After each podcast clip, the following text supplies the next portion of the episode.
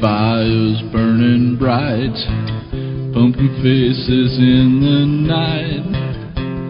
I remember Halloween, dead cats hanging from poles, little dead around in droves. I remember Halloween.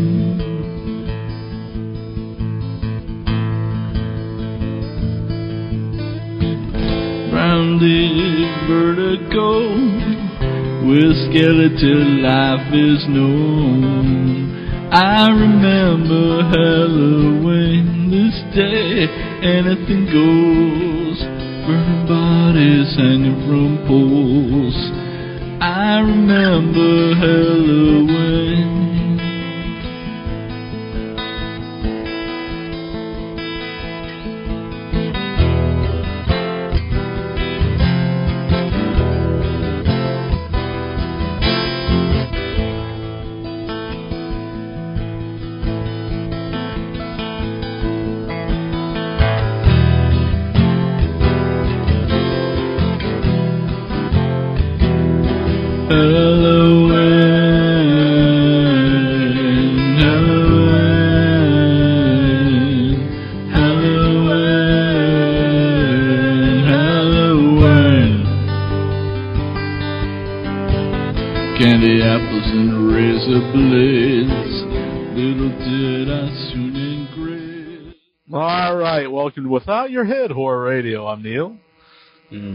and I am the one they call John. Right. Correct, you are correct. That would, Thank you. that would make me Troy, I would think. Oh man, we got it all. We got it right. We got all our names right. I think we uh deserve a gold star. Gosh All right, darn it, then I'm- we're we're I'm- vol- we're we're damn radios now. Well, this is a perfect show then. Good night, guys. While we're ahead, we better quit. Put it in the book. right. Well, Perfect show. We can't do that. We got uh, Jeff Broadstreet coming up, the director Right. of Oh, Night of that's Living true. Dead 3D. That's Right. We'll have him on the, in about ten in about ten minutes or so, uh, half past the hour. If anyone wants to call in, Mhm. numbers uh 508-644-8503. hmm He's the director of um, Night of the Living Dead Part. Well, not Part 3D, just in 3D. Mm-hmm. They've taken the movie and put it into 3D. We'll find out if the story's going to be any different or uh, what's going on here. Mm-hmm. Hmm. So what else is on your mind here, but in uh, the horror movie world? I saw recently that there's a new Dario Argento movie coming out. Oh, really? I know he was working on like uh you know Suspiria, Suspiria, Inferno, and uh, I, I I read a long time ago that he was coming out with like the third like kind of Mhm. like third Oh. uh story to that series. Right. That's what it is. It's uh the, the Mother of Tears. Okay, yeah, that's what it is. Mhm. Yeah, Asia, she's in that one, right? Right. His daughter. Yeah. So I don't know. That should be uh that should be something to look forward to. I haven't really read a whole lot up on that one, but uh you know the first two were definitely. The, well, apparently there's a boot, there's a bootleg um but like someone went into a theater in Italy and filmed this off the off the screen and there's a bootleg of it on um on like YouTube. Not the whole movie, just the uh, just the trailer. Oh, okay. Hmm. I'll just wait until Santo gets it, and then you know, borrow from him. Right. You'll know. hmm You'll have it before it's out at the theaters in Italy. Mhm. Oh man. He's got connections. Yeah, he does. He does. Yeah, yeah. We probably shouldn't. We should probably shouldn't incriminate the man here. No, no, that's true. All right. Uh, there's also a movie coming out on DVDs, uh, Primeval. I remember when this came out, th- they were kind of trying to trick you with like the ads. They were saying it was based on a true story of like uh, the most like prolific uh, serial killer of all time. They were like they'd put up serial killers and say how many people they killed, and they said like this person killed like hundreds or something. And uh, what it came out was a it was like a, a giant crocodile was like the actual was like the monster in the movie. And they're Sure. saying now that yeah, they're saying that it's actually based on a true story about like uh, the most bloodthirsty crocodile of all Hmm. time. I didn't know that. I, I would have. I think I would have been more intrigued if they were, you know, honest in the ads and said, Right. "Hey, we got a freaking crocodile here ate hundreds of people, I'd be like, wow, that's pretty Right. wild. There's probably like some crocodile that bit some guy in the leg. Excellent. I don't know. Is this kind of going to be like that? Uh, black. Then this was at the theater. in- Oh, is it? It was, yeah, and- but it's coming on DVD now. Yeah. You know, remember when they were advertised? It was uh, they advertised it quite a bit. I don't, I don't think it did Yeah. very well on um. it, it was pretty vague though, like the ads for it. Hmm. Intriguing. Uh, no, I don't. I don't remember this one. I can't really recall it. So I guess I'll Mhm. have to check it out when it comes out on DVD here. Yeah, it's coming out and Blu-ray. I believe uh, John here is the Blu-ray man. yes. Oh. I know you hate me for my HD snobbish ways, but I must have the Well- Blu-ray. Now, do you think Blu-ray will it end up being the Betamax? Um, I don't know. I don't necessarily think so. I don't know. I think there's a. I don't know. Probably not. I don't see how it. Could. You're hoping not. I'm Right. hoping not, but like you know, you really don't know quality until you view a HD film. All right. How do you like that? So, are you saying though that the Blu-ray is superior to the like the HD DVD? No, not necessarily. I'm not saying that because um, eh, if you want me to get into technical specs of it, I will. But basically, yeah, HD DVD can hold 15 gigs of information on one side.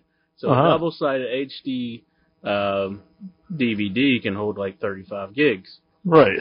And a, uh, a Blu-ray, I think, is capable of holding 20 gigs on one-sided, Ah. uh, you know, DVD right. and uh so it can hold you know 40 i guess Mhm. and uh, you know you just think about all that video uh compiling into that and you know a, re- a standard dvd is like 4 gigs or 8 gigs and you think about that and you, you kind of you can kind of see where you're lo- getting all those pixels from and stuff so. It whoops its booty, is what you're saying. exactly Mm-hmm. exactly Put put put it into layman's terms. it, whips just- its booty Yeah, yeah, that's what I'm thinking. well, I I have a I have a video recommendation for everybody. Mhm. excellent let's hear it I discovered this. It's um, it's a new BBC uh, version Sweeney Todd. It just came out recently, um, and Ray Winstone is is Sweeney Todd in it, and it's great. It's fantastic. It's it's not like the musical Sweeney Todd. You know, it's it's a it's a drama. It's really really well done, really well thought out, and really well acted. Just uh, anybody that's interested in like the whole Demon Barber of Fleet Street, Mhm.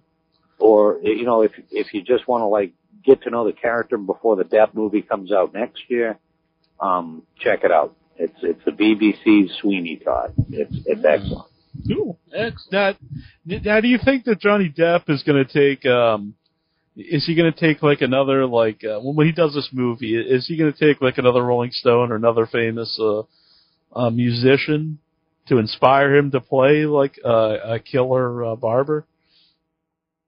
Hmm. Well, have you seen have you seen the the they have like a few still photos where he got Mhm. the gray streak in his hair Right. where, where he's Sweeney Todd. No. I mean, he he might have he might have like a little Bowie working on that or something, you know. Hmm. I'm just thinking, you know, like uh, Killer Barber. This is probably a throwback to like Edward Scissorhands. Hmm. Yeah, that that would have been a good yeah. Yeah. Yeah, He The could've just, second you know- coming of like Edward Scissorhands. Yeah, that's very, it's very true. But you could always do a what if uh, Edward. Scissorhands became a barber. Mm. That's true. I've always wondered what if uh, Glenn from uh, Nightmare on Elm Street One took on Mhm. like Edward Scissorhands. What would do? What would happen? Oh man, it'd just be a bloodbath. Mm. Even worse than what Freddy did to him. Yeah, that's not probably my only problem with with the original uh, Nightmare. on- Well, the very ending's not best, but that scene where like the blood just like pours out of like the ceiling. Mhm. I don't know. It seemed like a little bit too much blood to me. You don't think the Oh, human like body what? could have that much blood? I don't know. It seemed like quite a bit to me. In the bed Yeah. when yeah yeah. Hmm. Um, another thing, um, you know, another remake they're making is uh, I Am Legend. No, I'm I'm really fascinated in that because I, I love the story. Mm-hmm. It's you know just one of one of my favorite like I don't know if you'd call it a horror or science fiction or or both really. Um, you know the old Richard Matheson story is just really really cool. One of my favorite vampire stories. Mm-hmm. Uh, are you familiar with it, uh, Incher? Can't John there? I am. No, no, I'm Mhm. Sorry. Well, it's also known as uh, The Last Man on Earth. Yeah, they did the Vincent Price one.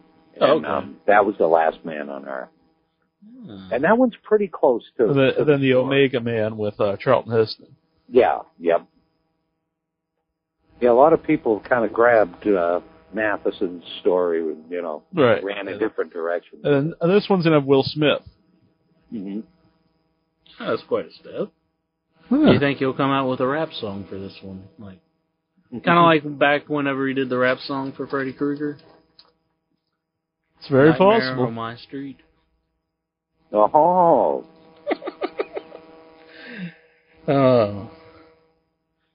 Anyhow, I don't know. Um, okay, well, I guess with that, we're probably going to go to a break, and uh, we'll get Jeff Broadstreet on the uh, phone here. We're gonna we're gonna ask him some questions about Night of the Living Dead 3D, and uh, doesn't he have a uh, documentary coming out? I believe he does, and I think I lost my co-host. So, eh, in the meantime, we'll be back. I think that's the wrong wording, but who cares?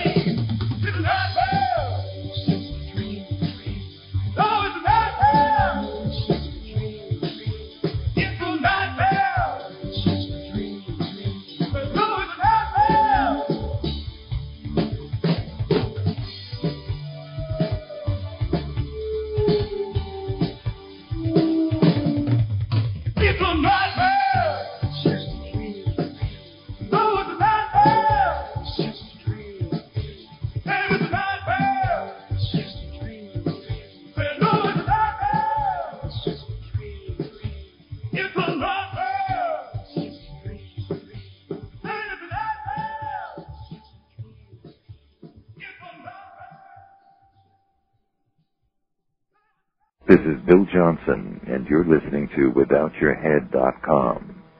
Feed your head. All right, we are back, and we're joined by Jeff Broadstreet. Welcome to Without Your Head. Thanks for for having me on the show. Okay. Well, I'll let everybody know it. You've uh, directed Night of the Living Dead in 3D, and if uh, Uh-huh. everyone wants to check that out, like uh, some more information, go to notld3d.com. We'll put the link up on the website too. Okay, that's good. Yeah. Uh, so why did you decide to make it in 3D? Uh, it actually that actually was not my decision. Uh, that was the decision of the executive producer. Um, when we decided to make the film, originally we were going to make it in 2D, and then he called me back about a week later and said that we're going to make it in 3D. Uh, I guess to probably differentiate it a, a little bit, and you know the 3D uh, craze was is actually we were kind of ahead of the wave of of uh, you know all these 3D films have been announced, but um, uh, I to, to differentiate it a little bit, but he also I think he also knew that I had a even though I had not shot a feature in 3D, he knew that I had come close a couple of times and knew the process and what was involved and so I didn't like have to learn it from scratch. I knew who to call. I knew, you know, how to, how to set the shots up. So, uh, but what's interesting about that story is that, uh, we had agreed on a budget and then he calls me about a week later and says, okay, we're going to make it in 3D now, but you have to do it for the same price. Which is, uh, not an easy thing to do even on a small film. It adds, 3D adds quite a bit to your budget. So that was, uh, challenging to say the least. Uh, was it a lot harder to fit to actually film it in 3D? No, it just um, it actually didn't slow us down much at all during uh, production. Um, it, it's it's a bit more complicated in in post, but uh, during production, basically, you have a two camera rig, and you have to realign the shot uh, for every single shot or setup. Now, what that means is you have to align the two cameras um, depending on what you you want the focus of the 3D to be within the shot. In other words, uh, every shot, you know, it needs to have a foreground, which would be sort of at the screen plane, and then you need to have a, a mid-ground and a background. So you have to decide what, what the focus is going to be.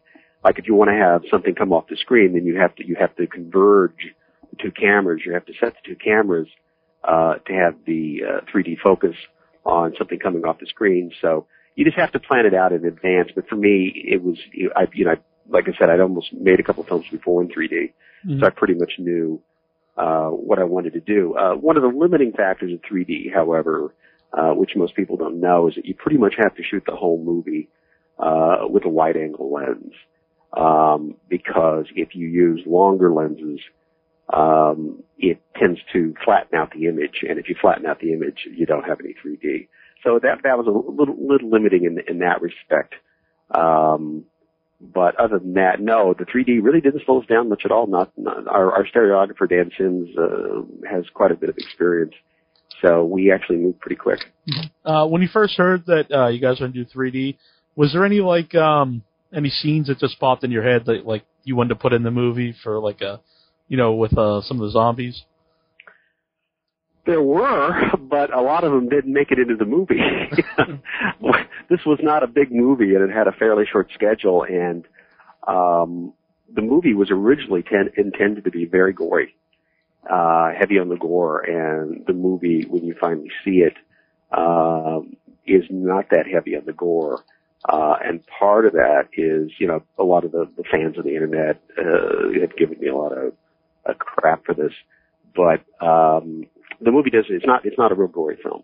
Uh, and like I said, part of that is because we simply didn't have time to shoot some of the gags. But I wasn't I didn't want to do stuff that was real gratuitous. Uh, in other words, I didn't want to make a real gimmicky, gimmicky over the top movie, even if I had the time.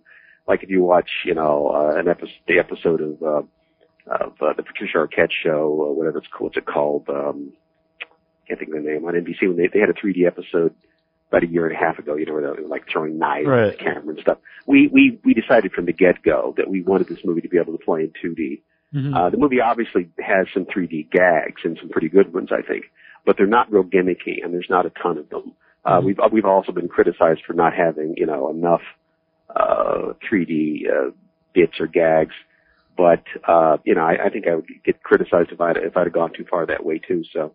Right. As, as, as one of the, uh, uh, people I talk to about it, it's like, damn if you do and damn if you don't. mhm. I think like Jaws uh, three, like you know, like just poking a, a big pole towards the camera for no particular reason if you're not watching it in 3D.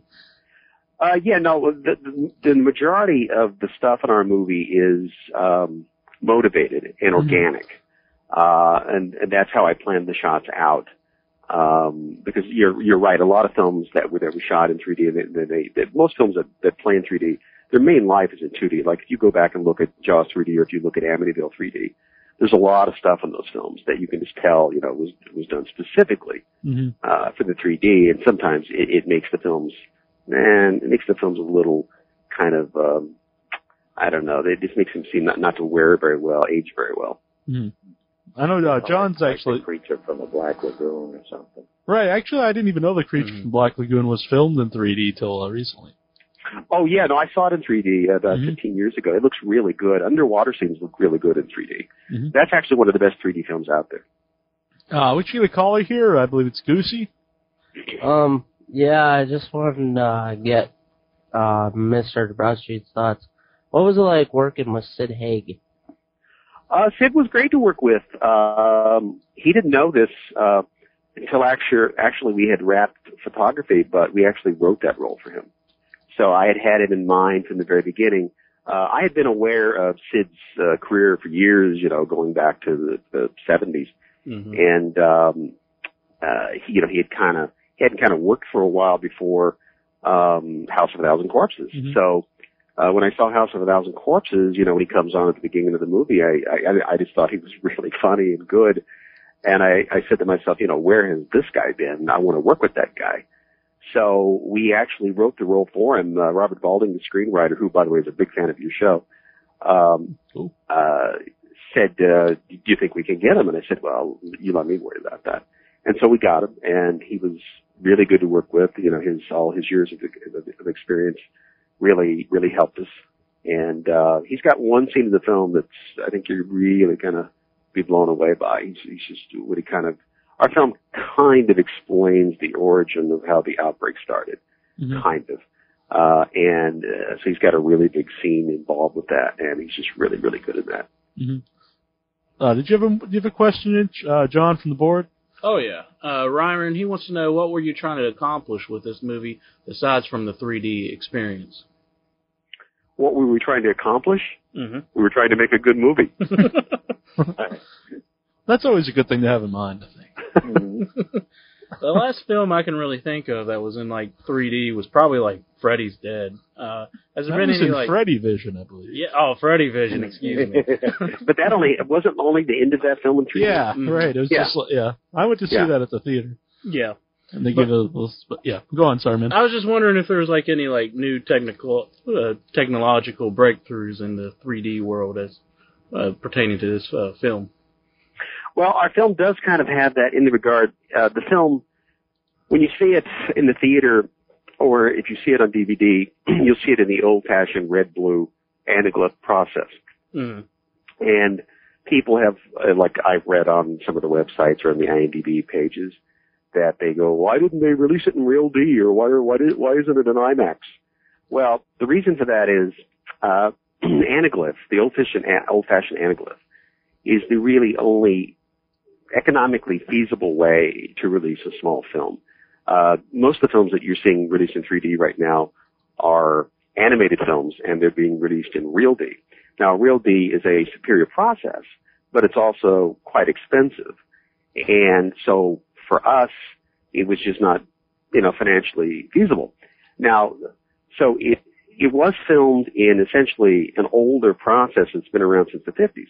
But the one thing that our film does have that, that, uh, it- which is a, it's a first in 3D features, is that we use, we shot this film in high definition and we used small, light, small, uh, lightweight, uh, high definition cameras hmm and we had two custom rigs built so that this film could have um, Steadicam and handheld. And so this is the first 3D film to feature extensive handheld and Steadicam photography.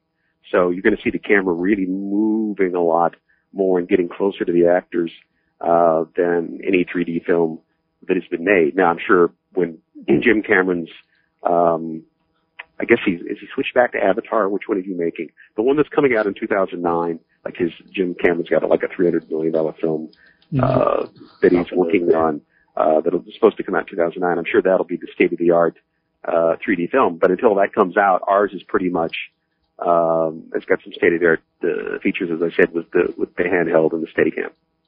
Uh, did you have anything else there, Goosey? Uh, nope. All right, thanks for calling in, man. Thanks for calling in, dude. Prob- If anybody else wants to call, the number is uh, 508-644-8503.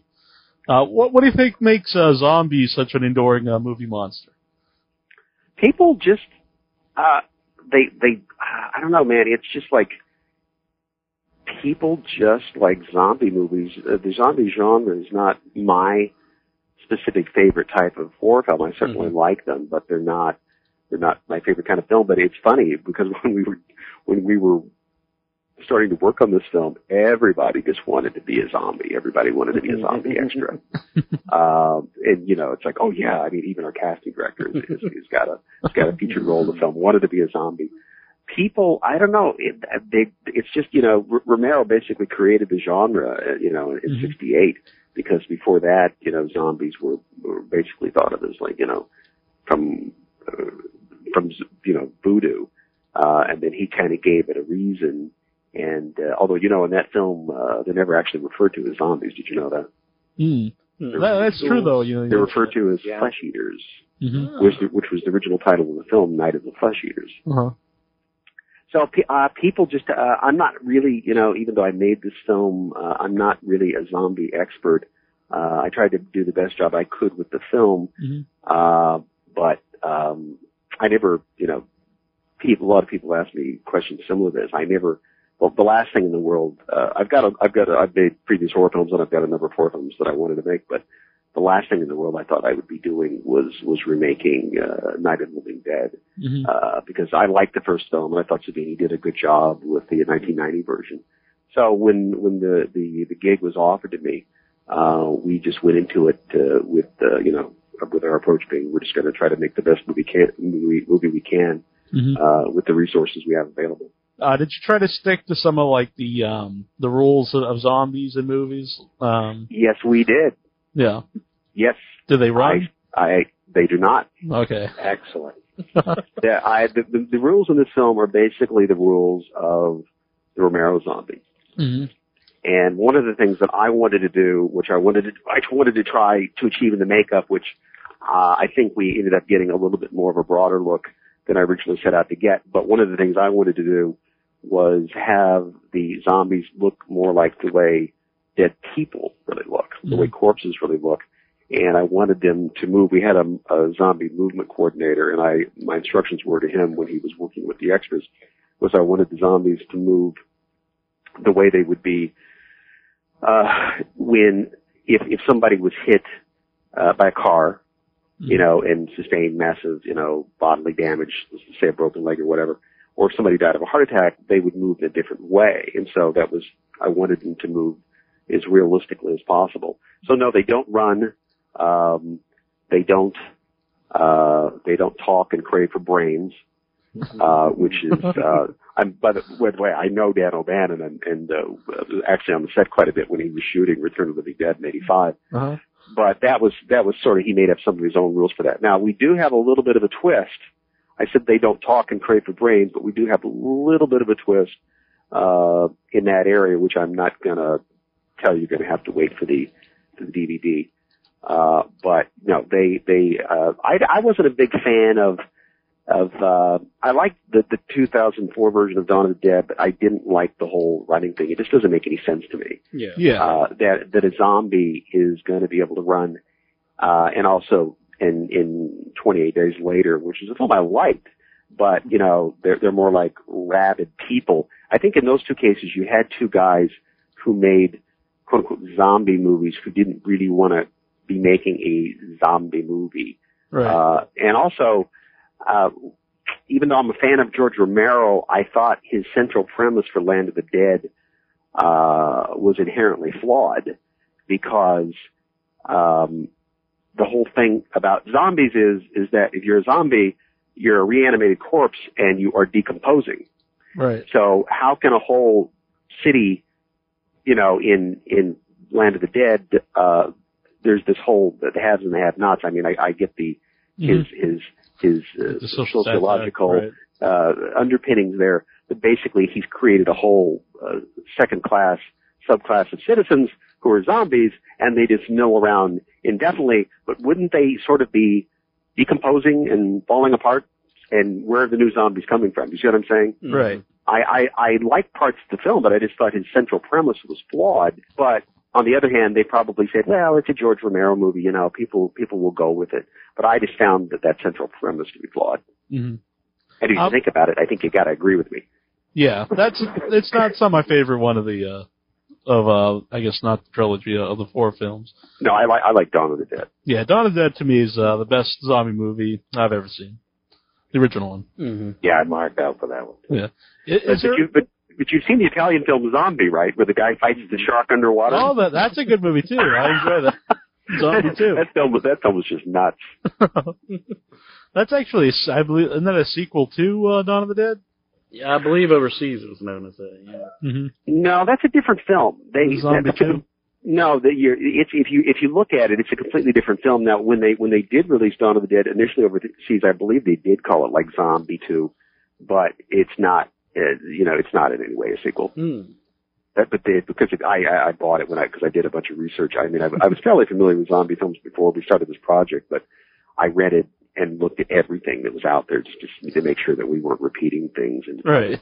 try to do some new stuff. And so I I I I, I bought the DVD of Zombie, and uh, no, it's not it's not a sequel. Okay. Uh, what do you think makes zombies scary?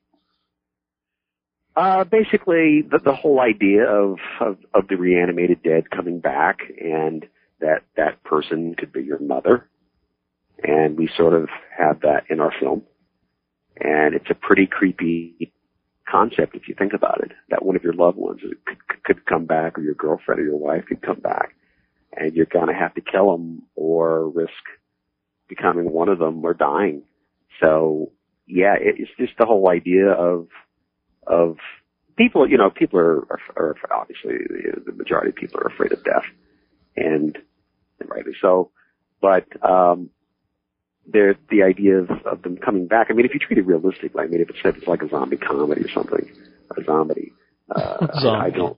I don't It's a whole new that, genre of films. well, no, there's a, there's a few of those out there. There's a lot of super super low budget movies. If you go to your you go to your DVD store and check it out, there's just Right. rashes of, of really bad super low budget zombie movies. but people, I think people just uh, you know the whole idea of, of reanimated corpses. It's the you know in a way it's it's supernatural because we know they don't really exist. Although we do know that vampires and werewolves exist, but but zombies don't. Oh, okay. Um, do you have another question from the uh, from the board inch? Oh, John? He actually has a question. He wants to know uh, what problems do you find with a 3D movie that you wouldn't find with a mo- normal movie? Um, you mean during production? Yeah, during production. Not really. Uh, like I said, it didn't really slow us down. I mean, if you're prepared and you know what you're doing and you've done some testing ahead of time and you have a, um, an experienced, uh, stereographer, uh, we didn't really encounter any big problems, but, you know, not to pat myself on the back, but like I said, I, I kind of knew what I was getting into, uh, but not everybody does. Our stereographer, that's the guy who, you know, you have your director of photography, but the stereographer is actually the guy who's a, a, a, a new separate position on the set when you're doing a 3D film, and he's the one who's actually in charge of aligning the cameras and making sure that you're going to have good 3D. Uh, he did a film, I won't mention the name, but he did a film, uh, actually a bigger budget film than ours right after uh, ours, and they weren't very well prepared, and it was just a chaotic disaster. Mm-hmm.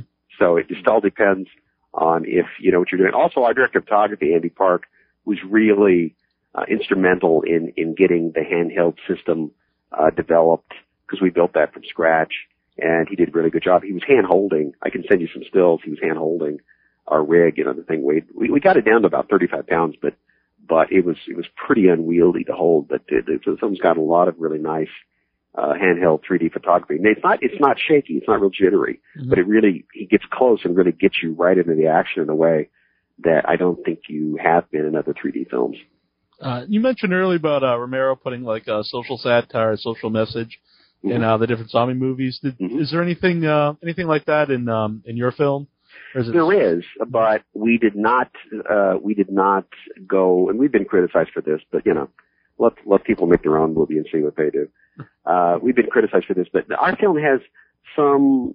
We do make some sh- social comments, but as I've said before, um, not in this conversation, but in some other interviews I've done, that um, the film had already been remade once, and, and the screenwriter and I, screenwriter and I both liked uh, the, the original 68 version quite a bit. So we, we decided let's do something a little bit different.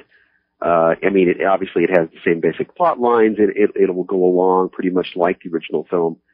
Uh, and then it will kind of go off in a different direction, and then it kind of introduces some new material, and then it kind of comes back, and then it kind of goes away from the familiar. Um, so uh, we do have some social commentary, but that was not not like uh, the the first two versions of the film. Uh, uh, and you know the thing you get into this because the people have been fairly critical of this film, but what we have found out is that most of the people who are being really critical of the film have not seen the film. hmm They just don't like the idea of it. Right. So Yeah. I say, guys, chill out. You know, if you didn't get a chance to see it at the theater, uh, you know, wait for the DVD because I'm just starting to work on the DVD extras right now, and it's going to be pretty cool. Lionsgate is putting it out for Mhm. Halloween.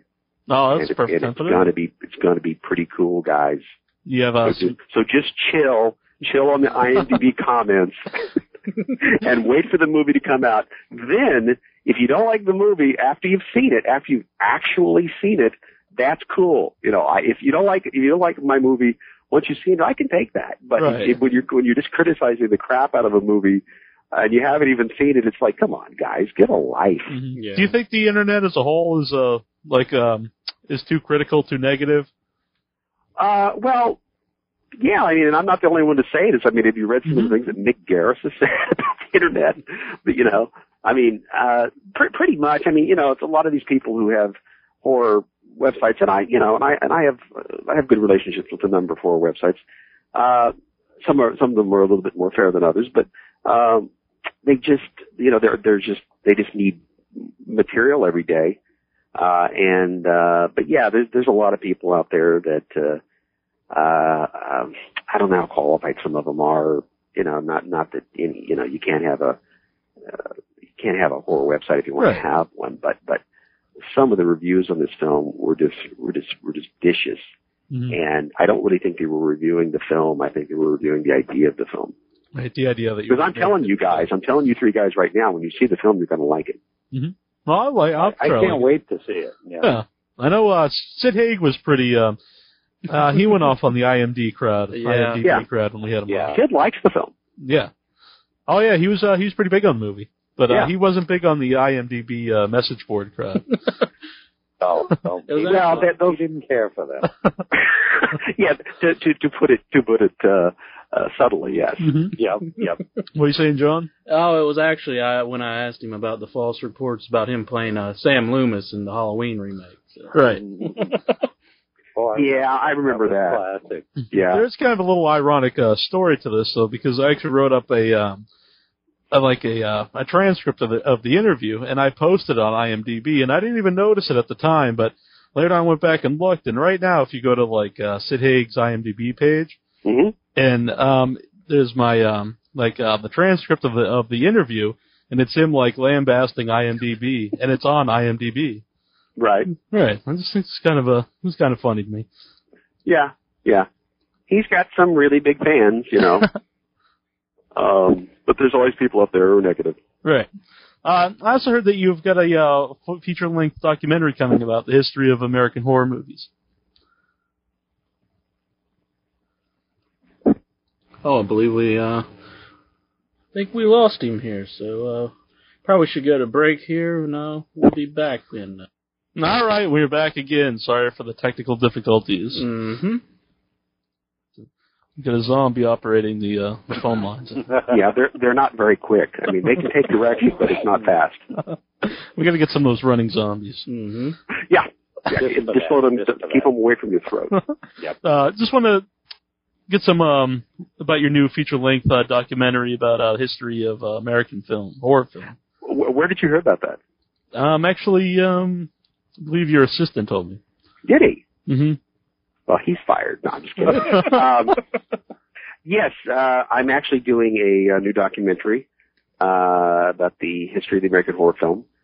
But I, it's so early on, I can't really, I can't tell you the name of it, or I can't tell you. We've already done several interviews, but I can't tell you who's in it or anything yet. It's just too early. Okay. But it's, but it's going to be really cool. And uh, once we get a bit further along, we're going, then we're going to announce it, and uh, you're going to really like it. hmm Um, We'll be But- back for that one. but I can't really talk. It's just very early on. We just we just started it, and um, uh, I just can't really say too much about it. Executive producers tend to like to kind of control uh, the press on projects, Mhm. and you can so you can, there's certain certain uh, guidelines you kind of gotta No you gotta problem. play with. Maybe but but I'll, I'll definitely let you know about it as soon as as soon as we uh, we announce it. Right. But it's it's but it's going to be very cool. We've already interviewed some very cool people, Okay. and um, it's going to be um, it's going to be good. I think it's going to be really good. Yeah, I'm sure if we have you back for that, we'll have the phone lines all. They'll they'll be perfect. Uh, yeah, or, or you can just uh, send me one of your company cell phones. There we go. Well, let everybody know too about. Uh, I believe it's out on DVD. Is the Straun House?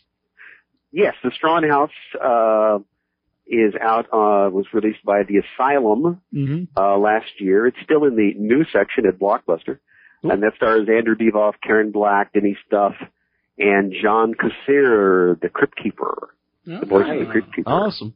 And so Divoff Office was really great to work with. I'd love to work with him again. It was a pretty, it's a very small film, but, um, we had a, we had a good time making it. Um, and, um, although I will say this, since it's been out on DVD for a while, it does say, uh, unrated director's cut on the DVD box and it's not even my cut of the film. I just wanted to kind of get that off my chest there a little bit Right. because the uh, the uh, producer um, slash star of the film, um, as soon as I turned my cut in, he immediately recut the film behind my back. Am I airing dirty laundry here? You guys want to hear this stuff? Oh, we'll hear it. Yeah. Sure. We want the dirt. Um, so it's not my cut of the film. Uh, I like parts of the film, parts of the film I don't like. Uh, I mean, like I like everything I shot pretty much, but I don't like the way that it was re-edited. And um, also, just another little disclaimer: uh, the Asylum does good box art. You guys are familiar with the Asylum, right? Mhm. You know, Snakes on a Train, Yeah. uh, all their their their mockbusters. You know, their, their films are getting better. Um, you know, the film's been out for a while, so I, I'm not I'm not really giving too much away here. Um, the uh, all the stuff that's on the DVD box Mhm. is not in the film. that's always that's always good. I, and and as soon as That I brings a saw whole it, new you- meaning to it, don't you? well, I mean, they do it all the time. It- you know, basically the way DVD works is you go, and you know how it works. You go to the DVD store, DVD store, and you look at the box and you go, "Oh, that looks interesting. Um, who's in it?" And you go, "Okay, let's rent this." So, you know, that's the way people actually talk in video stores. And uh, so, you know, they did a clever thing. They put on this this sort of hostile like box cover, but as soon as I saw it, you know, because after that point, I was really promoting the film a lot and uh, on the internet. And as soon as I saw the box art, I said, "Okay, can't promote this film because they're all gonna friggin' blame it on me." Right. And and and if you go on the internet, uh, some people have, you know, it's like it's like the director, you know, like controls the marketing of the film. You know, I had I had nothing to do with the artwork on that film. Mhm. So anyway, uh, but it's but it's a fun little film, and it's a fair, it's fairly insane at, at a certain point. Uh, it has kind of an unusual monster who is revealed at the end that has um, uh, fairly complex for for a small film. It has fairly complex visual effects. Mhm. Uh, it involves digital head replacement. Hmm. Uh, the monster is, let's just say, I don't want to give too much away, but the monster, it was kind of my homage to a certain genre of, of, uh, early 70s films that included the incredible two-headed transplant and the thing with two heads. Oh, that's one of Troy's But favorites. you've never seen it like this. Uh-huh. So I used, uh, you know, 2007 technology or 2005 technology to do digital head replacement. And so the film becomes really, the last five minutes of the film are really, they're a lot of fun and that's what people have tended to respond to the most. Um, uh, they're, they're really pretty nuts. Basically, the guy, the producer star rewrote my script. And, you know, I can talk about this stuff now. I mean, do you guys like to hear this kind of dirt? Oh yeah. Oh, the guy rewrote my script, and um, it, it was a very bizarre script that, that Robert Valding and I had written quite a long time ago. And it was so bizarre that I never thought it would get made. So I, I, so I was introduced to this guy in 2003, and he was he had financing to make a small horror film. So you know he had to kind of remi- remake it, and rewrite it, and make it his own. And so I'm like kind of went along with it because I was just happy to get parts of you know I, there were certain there were certain parts of the script that I just would not let him change. Mhm. But it became kind of melodramatic at a certain point. So all the melodramatic stuff is him, and the weird sort of uh, edgy weird stuff is me. Mhm. Um, so it's got kind of this unusual tone, but it's it's funny in places. It's darkly funny in places. John Kassir is very good in it. Uh, Denise Duff is very good at. Do you know Denise from the Mm. Subspecies movies? Oh yeah, I Oh, know you mean now. Yep. Yeah, she was great to work with. John Kassir was great to work with. Uh, was great to work with.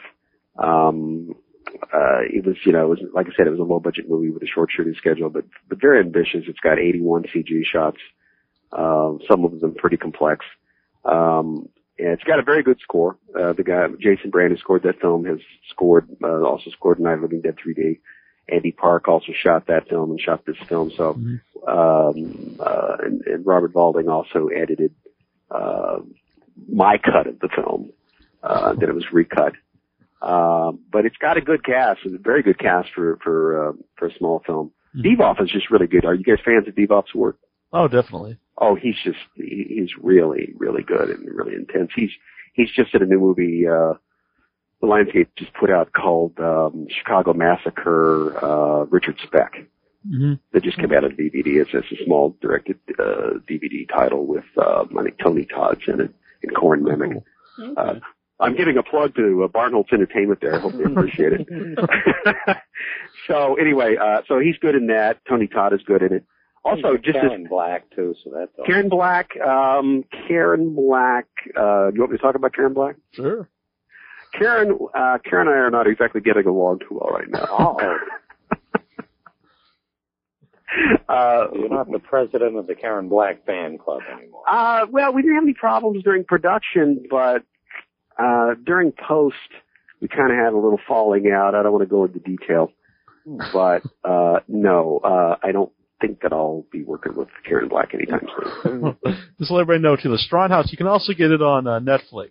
yes, you can get it on Netflix. You can get it on Amazon. You can get it, um, uh, you know, you can rent it at Hollywood Video. You can rent it at, uh, it's, it's a fun little movie. Also, check out the special features though. We, I did, I produced the special features on that also. Mhm. And it shows, uh, uh, we did fairly, the, the special features on it are quite a bit more elaborate than the average Asylum uh, production. That we showed how the digital head replacement was done, was done with split screens and stuff. Mhm. And it's also got some fairly amusing outtakes. Uh, I don't know why I'm plugging the movie so hard. It's not like I get any extra money if they sell one unit. but we're, we're, I'm, I'm proud of, you know, I'm proud of what we were able to pull off with very little money. Mhm. But it's, it's, it's not my cut. Right. So that's, that's very frustrating. That, that was a very kind of, uh, kind of a not particularly enjoyable experience at certain points. I mean, during the post-production process, I got fired and hired back. And I got fired and I got hired back again. Uh, If we knew about the- the, I'll just say quick. If we knew about the digital uh, head replacement, maybe when uh, Troy drew up your uh, caricature, he would have added that into Oh, it. definitely. I would have. I would have. Uh, well, we- we don't, we don't, let's concentrate on, by the way, the, is that character supposed to be me? Yes. Yes. Where, where did you, where did you get the idea for what I look like? Uh, we just Oh. uh, Googled you up, I Oh. believe. Well, okay. You might want to work a little bit on my hairline. oh man, I always try to be kind to people. You know, like I shave some pounds off a few guests and things. You know. right, but do I have, do I have, uh, John Carpenter thing like appendages coming out of my right hand? Well, no, you're you're, you're just kind of like flinging out like uh That's just to get to the three. Well, let me send you some more pictures because I thought Jeremy Kasten's was a bit more flattering. But there again, you've always shown preference to Jeremy Kasten's. I don't know why. Oh man. Oh, it, oh, it's bag on it's bag on Troy Day. Okay, all right. no, it's fine. I, I wasn't sure if that was supposed to be me or not, but um, maybe that's how I really look. I don't know. Maybe I'm We'll send you some better pictures, and uh, I'll make him draw you better. All right. Okay. You Uh, really I'll, look I'll, like Brad Pitt. I'll I'll do. no, no, no. I'm not saying I look like Brad Pitt. I'll show. I'll, sh- I'll show you. I'll send you a cool picture of um, of Sid Haig and myself uh, on the last day of shooting after Sid had already after Sid had been disemboweled. Excellent. Excellent. Excellent. I think this is the first time someone's publicly uh, belittled uh, Troy for. I know. No, no, not belittling. Oh, Not just belittling. I'm Just, just just, just making. out. No, no, no, no. Just making very constructive criticism Right, to right. to his I wonder- to, to, to, to the fine art that I did see, the fine character art that I saw. All right. By the way, I'm, I'm looking forward to seeing Jeremy Kasten's film uh, Wizard of Gore. Yeah. Oh yeah, definitely. A friend of was mine saw it. Um, I forget where he saw it. He saw an early screening of it. He said it was pretty good. Yeah, I really uh I like the trailer. I mean, I haven't seen the actual film yet. He's got a good cast. I've I've I've almost Oh, looked yeah. at Jeffrey Combs a couple of times, hmm and um, uh, you'll have to excuse me. My Yeah. other- my phone is ringing. I'm just going to have to let it ring. All right, Um, we can uh, wrap this up here quick if you want. Uh, anyway, uh, Jeffrey Combs is in that. That film's got a good cast. Jeffrey Combs, Brad Dourif, uh, uh, Crispin Glover, who's Mhm. a very good actor, but probably a tiny bit out there, but he's a good actor. Bijou Uh, but anyway, but I think he had a pretty good budget on that one. hmm So um, Yeah, just, I haven't seen I haven't seen uh, the Thirst yet, but I did see All Souls Day. I thought he did a pretty good job for that. Yeah, I enjoyed that one. Yeah, it was a fun movie on uh was it sci-fi Mhm. or was it USA? No sci-fi. Sci-fi. So yeah, I'm looking forward to that. Anyway, uh, yeah, the Straun House is out there. It's, it's a fun little movie. Uh, if you're a fan of weird performances, definitely check it out. Uh, but it's also got some cool nudity and some, I'm, I'm uh, there. it's also got some fairly over the top, uh, special makeup effects. Right. Well, that And, appeals to all uh, of our fans. And Andrew Divoff showed a lot of patience making that film. um, so it, that, uh, you know, everything's a little stepping stone. Um, so anyway, uh, Night of Living Dead though is, is uh, quite a bit bigger film than that one. Yeah, no, Limited 3D. Everybody check out notld3d.com. And uh, we'll have the um, we'll have the link up on the website tonight. Anything uh, you want to tell the fans out there before I let you go? Just that the film is still playing, uh, in a few, uh, midnight shows around the country. The, the distributor re-released the film in February. It's been playing in Cincinnati for like 14 weeks. Uh, so it's playing in a handful of, uh, midnight shows around the country. And, uh, like I said, we're working on the DVD extras right, right now. Just started to work on them. And they're going to be very cool. There's a, it's going to be, there's going to be a lot of DVD extras, like three featurettes. And, uh, also going to be, there's going to be a special behind the scenes look at, um, filming in 3D. Mhm. And, uh, so Lionsgate's going to put that out for Halloween. I don't have the exact date, but it'll, it'll be, uh, in October hmm and uh, the the DVD um, will def- will will be uh, in 3D, and one side will be 3D, the other side will be 2D, Okay. and uh, so I think you're going to dig it, and it's got good 3D. packaged It's, with some glasses. uh, oh yeah, oh sure, of course, glasses will be there, and you'll dig it. Uh, if you haven't seen 3D, um, this is the movie uh, has good 3D, and it's not uh, it's not real gimmicky. Uh, really appreciate you coming on tonight. Sorry Appreciate for it. technical problems. We'll we'll work through those technical problems. we could just edit them out of the show. No one will even know. no, it's fine. Can I keep you here for one second?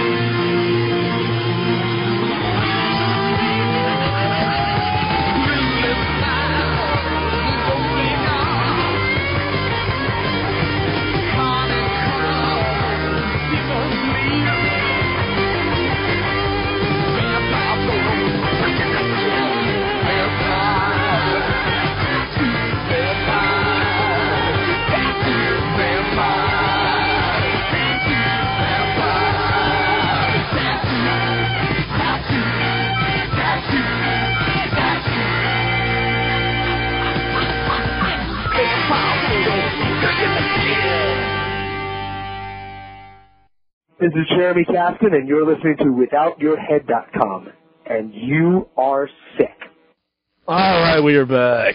Welcome back to Without Your Head. I want to thank uh, Jeff Broadstreet for being on. hmm Definitely Mhm. looking forward to the film. I think uh, it's been a long time since the 3D element's been u- utilized in like a uh, in an entire like horror film all the way through. Yeah. you know? Yeah, I'm, I'm looking forward to seeing um, to seeing uh, Sid Haig with the shovel. Here he Oh, hits yeah. some people, he kills some people with a shovel. Excellent. To see Sid's rugged beard in 3D, man. That, the time has come. Definitely, definitely. All right, Uh, we're we- already joined with a caller here, I believe. And, Yeah, uh, let's let everybody know if anybody else wants to call in here at the end of the show. You can call in 508-644 mhm. 8503. We're joined here again by, well, joined by the Knight Rider. Yeah. Yeah. well, I took I my stupid ass shouldn't have taken or uh should have listened to John and not went and seen Hostel too. Because I want my fucking money back. You were not a fan of the Hostel too. Were you a fan of movie Hostel? The I was- original. The original one was okay, but that movie was horrible. Yeah, I was not a fan of it. I mean, uh, for what, like, um, they, they use a lot of, like, uh, spooky music to try to, or, like, intense music to try to, like, uh, Mhm. build the scenes, and it comes out pretty hokey. Mhm. And Um, it, I haven't It- seen it didn't help that the popcorn was stale and the wa- and the pop tasted like water. oh, man. Well, it never helps because Yeah. you're paying about $20. You can't blame Popcorn. Eli for that one. No, we can't blame Eli. and then We the, can blame him for a lot. I I don't want to. We don't want to spoil the movie here, but but the the final scene is just like totally ridiculous. Really? Oh, it was. ugh. no, it's the most shocking ending to a horror movie ever. halfway through the ending scene, I got up and left because I could not take more. Because I, I I'll admit, the original Hostel's not my favorite movie. yeah. Um, I do. Th- I don't think it's a completely terrible movie. I, I think it's a, a, very flawed movie. I think it actually could be could have been a really good movie. Uh, and I think there are some like pretty cool scenes and everything. It's um, but anyway, this one I just thought was was a terrible movie. Oh my god! If you if you want to, if Troy, don't go see it. No, I have Listen no to us. Do not. doing. I- Do. I I do enjoy like some of the aspects about it. It's kind of like some of the things that I look at whenever I watch like a like a Fulci film or something like that. It's kind of like I kind of try to find stuff that I enjoy about it. And I, I like some of the uh like visual aspects about it. I liked how like you know the guys would always go to their tools of uh destruction and you know I thought that was you know kind of a scary looking scene. And I think the executioner outfits they look kind of they're pretty neat looking, but I don't know. It just uh Well, what about the like- um, what about the the the female killer? The You female just found killer, that just like yeah, so that's ridiculous that basically- scene. That Yeah, that was a little, that was a little much. I don't know. oh my god! But hey, I read today that they're uh re- they're gonna re- be remaking uh Craven's Invi- Invitation to Hell What is that? from West Re- 1984. Re- Wes Craven. Oh man, are you familiar with this movie? Let's see. That's uh, um, I just I've watched it last week. Such a thing. Awesome movie. huh? Yeah, I don't know that one. Um, let's see. No, it wasn't like what was that Evil Friend movie?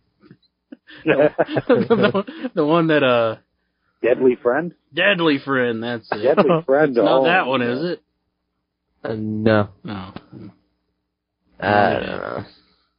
but I did uh Broadstreet say they came up with a movie called Snakes on the Train. Mm-hmm. Mm-hmm. Oh my god! I think that's a whole that's a whole new. uh They got snakes on the train. They got zombies on a plane. Mhm. Just uh, it's going Try 'em crazy all with out, this. you know? The porno adaptation, Snakes in My Underwear. What? The trouser snakes. the trouser snakes. oh god. I just wish Sha- Sam Jackson would be in that movie. And we got we got snakes on the train, motherfucker. Yeah. Oh boy. I want Well- Jane Gell on a on a plane. Jane, no, that No. that would be a good one. Yeah, Dude, he wasn't even in the sequel. He's going to charge a lot for that. I think Like they that have Jan of Gell cardboard cutout on, Yeah, on, a, yeah. on a plane.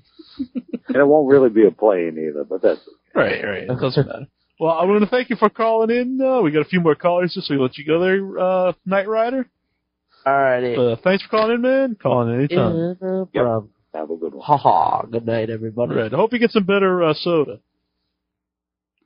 All right. We're also now joined by the Big Reddish. Yes, yes. Dish making the scene, man. Let's go, my man. Pretty good. Uh, what's what's on your mind this uh this evening? I know school's out, so you got more time to be watching the horror movies, staying up late, getting scared, so telling the ghost stories. Actually, I've been awake for two days, and um, this morning I watched about three horror movies. Oh man, They're just like three that were lying around. Oh, right uh, in your house, or And you didn't like steal these? yeah, You didn't do like the uh, five finger this is- discount. yeah. Saji Coconuts. Uh, let's see. I, w- I want to hear some of these titles that he had the pleasure of viewing today. Well, they're just like uh, titles that have been discussed. I think. Um, House of a Thousand Corpses, Okay. the yeah. remake of Dawn of the Dead, and um, um, Jangel. you gotta give me a break. It was like five in the morning. Um, Yeah, I know it's a long time to remember back earlier today. hang on, let me look. you can't even remember the third one. This was very endearing to you, isn't it? Right, right. Uh, It's like the, Saw the two. Saw The two, other which are they, they've got Saw four is coming out in October. Mm-hmm. Yeah, and people were talking about like what body parts were gonna they were gonna use for like the uh for like the the uh Rom- Roman numerals. You know, they always put the I think those fingers for number three, wasn't it?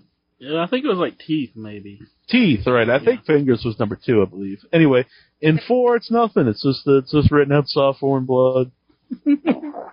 Oh. In blood. Blood doesn't like do it for you. That's all right, but it's just I don't know. It's looking like some kneecaps, Yeah, they kind of toes, I definitely. was actually earlobes. It's kind of I- it's kind of a. Uh, all right, go on. What's the matter? I had the um commentary on because I couldn't work the remote though. And I, I've often wondered: is there anybody out there who actually wa- listens to the commentary track without watching the I- movie originally? oh, Dish. Dish is the one. He's the one that Alright. does that. Well, it's just you know that's what happens when you have ADD.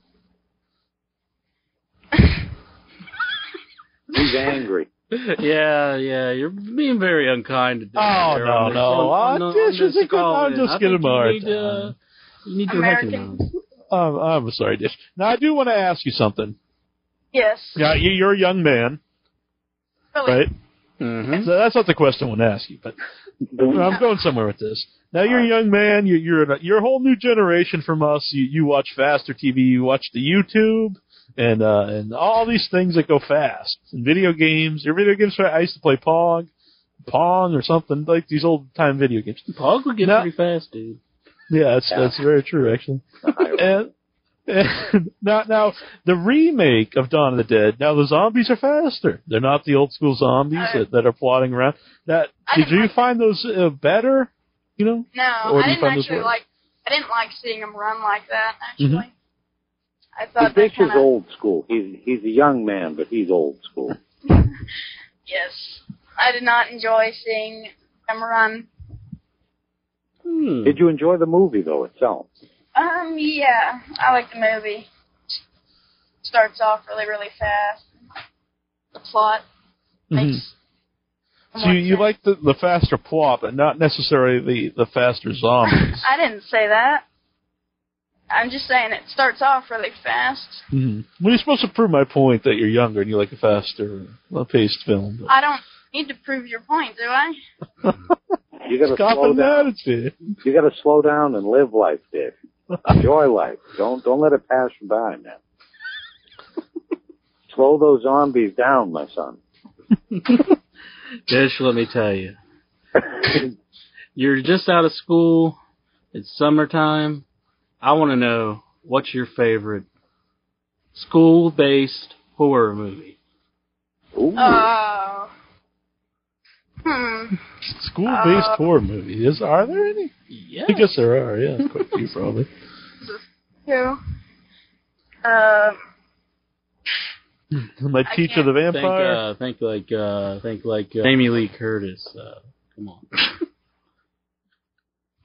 I was a uh, substitute substitute werewolf. Prom. oh yeah, prom. Uh, prom queen. Or, Oh my god! Oh God. He's making his own movie. Dish, I'm trying to help you out here. Now, don't be you don't be mean to the young man, John. You know, I'm not Prom really night. that big of a fan of prom night. I don't even know why I brought it up. I was trying I to think of like some this- like like 80s exploitation, like horror movies where it involves school, kind of like Right. Well, Carrie's Well, how about the faculty? going on. the faculty. Yeah, And that was How a good Carrie? film. Carrie. No, yeah, like- there's another one. That had No, that dude that played Buddy Repperton in it, or whatever. Yeah. Well, we we got another call here too. Uh, Or no, that was Ryron, maybe he can join in uh, on this uh, conversation. okay. Yeah, yeah, yeah. You My can, you can favorite, say your uh, my favorite school horror movie would be Class of 1999 too. Oh man, not number Oh. Yeah, where the uh, lone surviving cyborg goes through an entire men's military institution. Yeah, that was classic. Oh man, now just like Bride of Frankenstein is is one of the uh, one of the few movies that, in my opinion, surpasses the original. And then you got another classic here. You got a uh, Class of '99 too. What about Class of Nuke 'Em High? There you go. Oh yeah. When the kid like takes the Alka Seltzers and he falls down. that rules. That that. Excellent.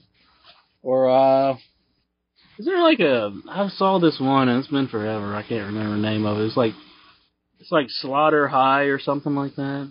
Oh yeah. Yep. Doesn't it have like a skeleton on the front with like an apple and it has like I think so. Doesn't isn't um Hmm. Malcolm McDowell? I think is in that one. is he? I think he is. Man, no, Caligula that, that, himself? You now you can't you can't judge a movie by if Malcolm McDowell's in it because it could either be like an all time classic movie or it could just be you know awful. Yeah. Yeah. Hmm. Malcolm plays a good uh, killer barber in a movie too. I can't remember the name. Hmm. Has has there ever been a bad killer barber? No, I don't think so. Hmm.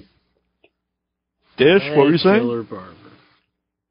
You said it could either be a classic or a very terrible movie. Couldn't you say that about any movie? No, no, no, no. I'm saying that No? Malcolm McDowell. You know, now, if you Oh. say Jack Nicholson's in a movie, odds are it's like it's gonna be a good movie. And Malcolm McDowell is a great actor, but that doesn't necessarily mean he, the movie he, he's hmm. in is going to be good because the man does not have the the best taste in scripts. Let's face it. I mean, No, it's he'll like make a Samuel he'll make a great movie, and then he'll make you know something that's just All right. dirt. You know what Yeah. freaking movie I thought of last night and that I kind of like want to see again because I haven't seen it in forever. And it's like, it's like I want to get your all's opinion on it because I can't remember if it sucked or what. But it was a John Goodman film, all right, and the Mhm. name of it was Matinee. King Ralph. what? Matinee. You ever seen Matinee? Matinee was great. Yeah. Matinee.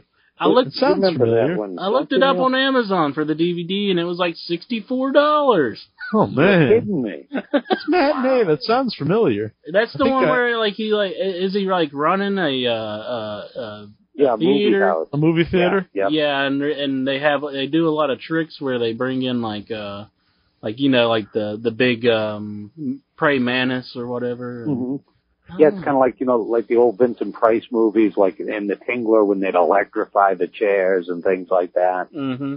Yeah, I, And, I um, barely remember it, but Hmm. I It have to check that out. good Maybe you should buy it for me. maybe I should buy it for you. I want to Right. see it. well, I'll let you watch it first before you send it to me. Oh, I'm a nice dude. Do you remember? Uh, I don't know. It's just uh, that's just one that I that popped in my head last night, and I was like, man, it's been forever since I've seen that. Yeah, it was like a '50s like theater he had, and he played like these schlock movies and stuff. Mm-hmm. I haven't I haven't seen it in a long time either, but I, I really enjoyed it when I when I saw it. Goodman's a guy though I can always count on. Goodman's always good in things. Oh too. man, Goodman's a man. Yeah, then you got arachnophobia, which yeah, wasn't then you got good. the uh, the great um no Blues Brothers two. no. Ooh, Oh, all right, all must right. you bring that one up? All Why right, you gotta all do that, Jack? You gotta do that. Uh, Robert, do you have anything before we wrap up the show? Uh, any of you guys see Severance? No. What's that one? Uh, it's a British movie that uh, came out here around the same time as Hostel 2. I went to see it instead of Hostel 2 because I have no interest in watching women get tortured Right. unless I'm doing it. and uh, Severance, Oh man, you you Might kind of like fine. redeemed yourself for a second. He might- you yeah, said, he unless I'm doing it.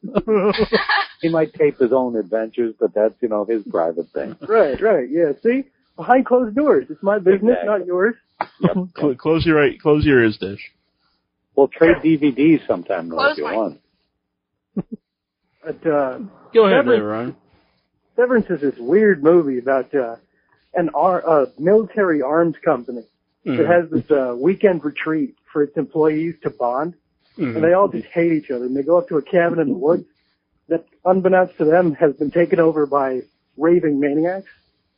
And so you've got these people with all these weapons in their basement trying to fend off these maniacs.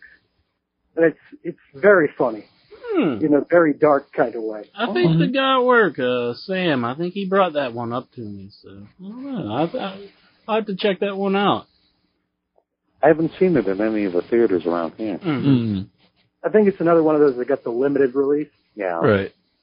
I was just checked out the Netflix here, and um, you can actually add it to your queue. It's it's not released yet on DVD, but apparently it's going to be released uh, fairly soon. Must be a really limited release in theaters then. Yeah. Yeah. Mhm.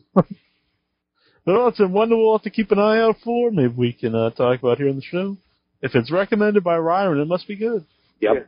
Definitely. Uh, it's not like it's not the hilarious comedy. It's another one of those where you you're watching, you're not sure if you're allowed to laugh. You have to look at the person on the left and the right of you to know whether you're allowed to laugh. but like when you get the per- when you get the sick evil bastard on your left and your right, it's a really funny movie. Good. Hmm. Good. Good. Hey, uh, actually, I wanted to bring up uh, a little thing here with uh, Troy because I know he's a big Stephen King fan. I want to know if he, uh, if he, what he thought of the uh, movie coming out, uh, 1402. Uh, you know, that, that one I'm I'm a little bit I'm a little worried about it because I mean the story itself you're in the hotel I think it's the Dolphin Hotel. Mhm. you're in the the room and there's basically two characters. There's the the um the writer and then there's the uh the manager of the hotel. And from what I've heard about it in the movie they've added in all kinds of crazy things and you know there's all kinds of visual candy and I don't know I I I'm not looking forward to that one I'm afraid and and I like I like everybody in it you know when when I first heard it I was excited but the more I heard about it the less excited I became Mm-hmm. Yeah, definitely. Uh, I don't know. Uh, it looked kind of neat. I, I I thought it kind of reminded me of something like what the um what the plot was to like The Shining in a way. You know, Mhm. like don't go into that room and everything Right, else. right. Just like it looks like the, uh, the previous people who've been in that room. Am I correct on that? They're like coming back to like haunt it. Oh yeah, well, I mean, like the the whole story uh, of the room in, in the story, it's great. Like the setup and the build up is really Yeah. like the biggest part when he, when he's talking to the manager, and it would probably make for a pretty dull movie if they if they kept to that storyline. Right. But everything like um, w- whenever people would clean that room, they'd always go in like two housemaids at a time because whatever was in the room wouldn't affect two people quite as much. But if a single person went in, then it would really mess with them. And all kinds of people over the years had either killed themselves or one guy went blind. There were all these different things that would happen in that room.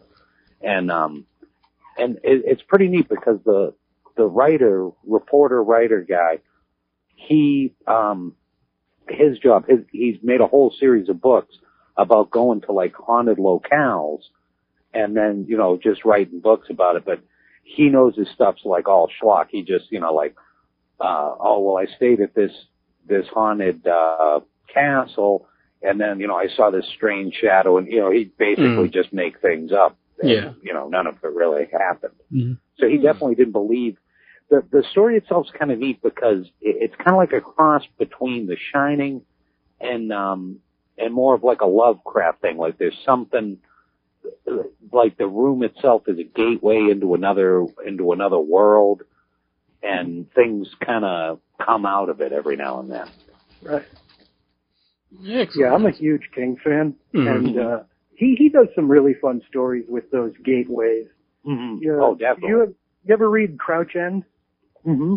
The one where they got that uh, little thin place in space between uh, their town and this other nightmare realm. Mm-hmm. I love I love King's uh, his forays between the the normal and just the absolute paranormal that is waiting, but nobody sees it until you're alone. Oh yeah, yep. Well, it's like um, did, did you ever read the one he he did with Straub, the um, the Talisman? You know, Oh, where yeah, they have the whole great. the whole other world. You know that. They're was making that into a movie. Now that that I'd like to see. I'd really really like to see that. Yeah, me too. That's as close as you're going to get to a movie about a child protagonist that I'll go see. Yeah, Hmm. yep. I'm with you on that one. Doesn't like uh King pretty much like almost hate like all of his movies that come out and like they keep doing it to him? Mm. well, sometimes he's got no one to blame but himself, though. Especially if Right. he wrote the the screenplay. Like he did, he did the screenplay to Maximum Overdrive. Right. So he's got no one to blame but He actually didn't that he one. direct that one as well? I think he may have. Yeah. Well, he also did the one that uh, I- I'm not a fan of. I know, I think Troy likes it, but the one where they where they kill a guy with an ear of corn. Oh yeah. Yep. Um. Uh. Oh, what what is that one called? Sleepwalkers. Sleepwalkers. I'm, yeah. I'm not a fan. I of that. enjoyed Sleepwalkers. The the only thing I got to say about King, like after I after I saw his like list of twenty um no, it's twenty four best rock songs ever, and he's got three songs on there by Elvis, and like one song by the Stones, one song by the Beatles, no songs by the Who. He has no taste in music what- whatsoever.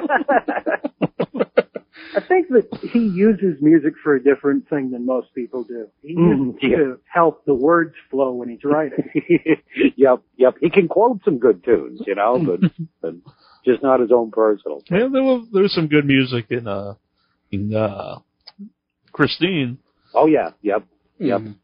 But he doesn't. he- uh, None of those made his tw- top twenty-four list. Oh. Well, I think that uh that probably just about does it for this edition. Right. I want to uh, thank uh, Redditch for calling in. Mm-hmm, definitely. All right. And we also want to thank uh, Ryron here for calling in. Yeah, Oh, right. always enjoyed. All right. There will be no show Knight next week. Rider. And Knight Rider and Goosey.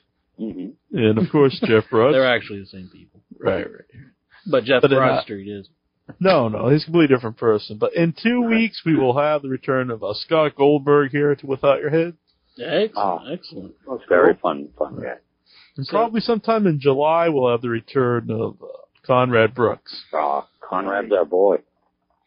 Alrighty, everybody. I believe this will uh, conclude this edition. Um, you know, this edition.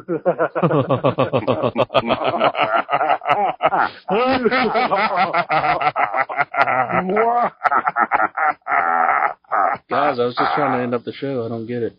Oh, Son of a oh, bitch. oh, I, was- I was just reading something. Oh, sorry.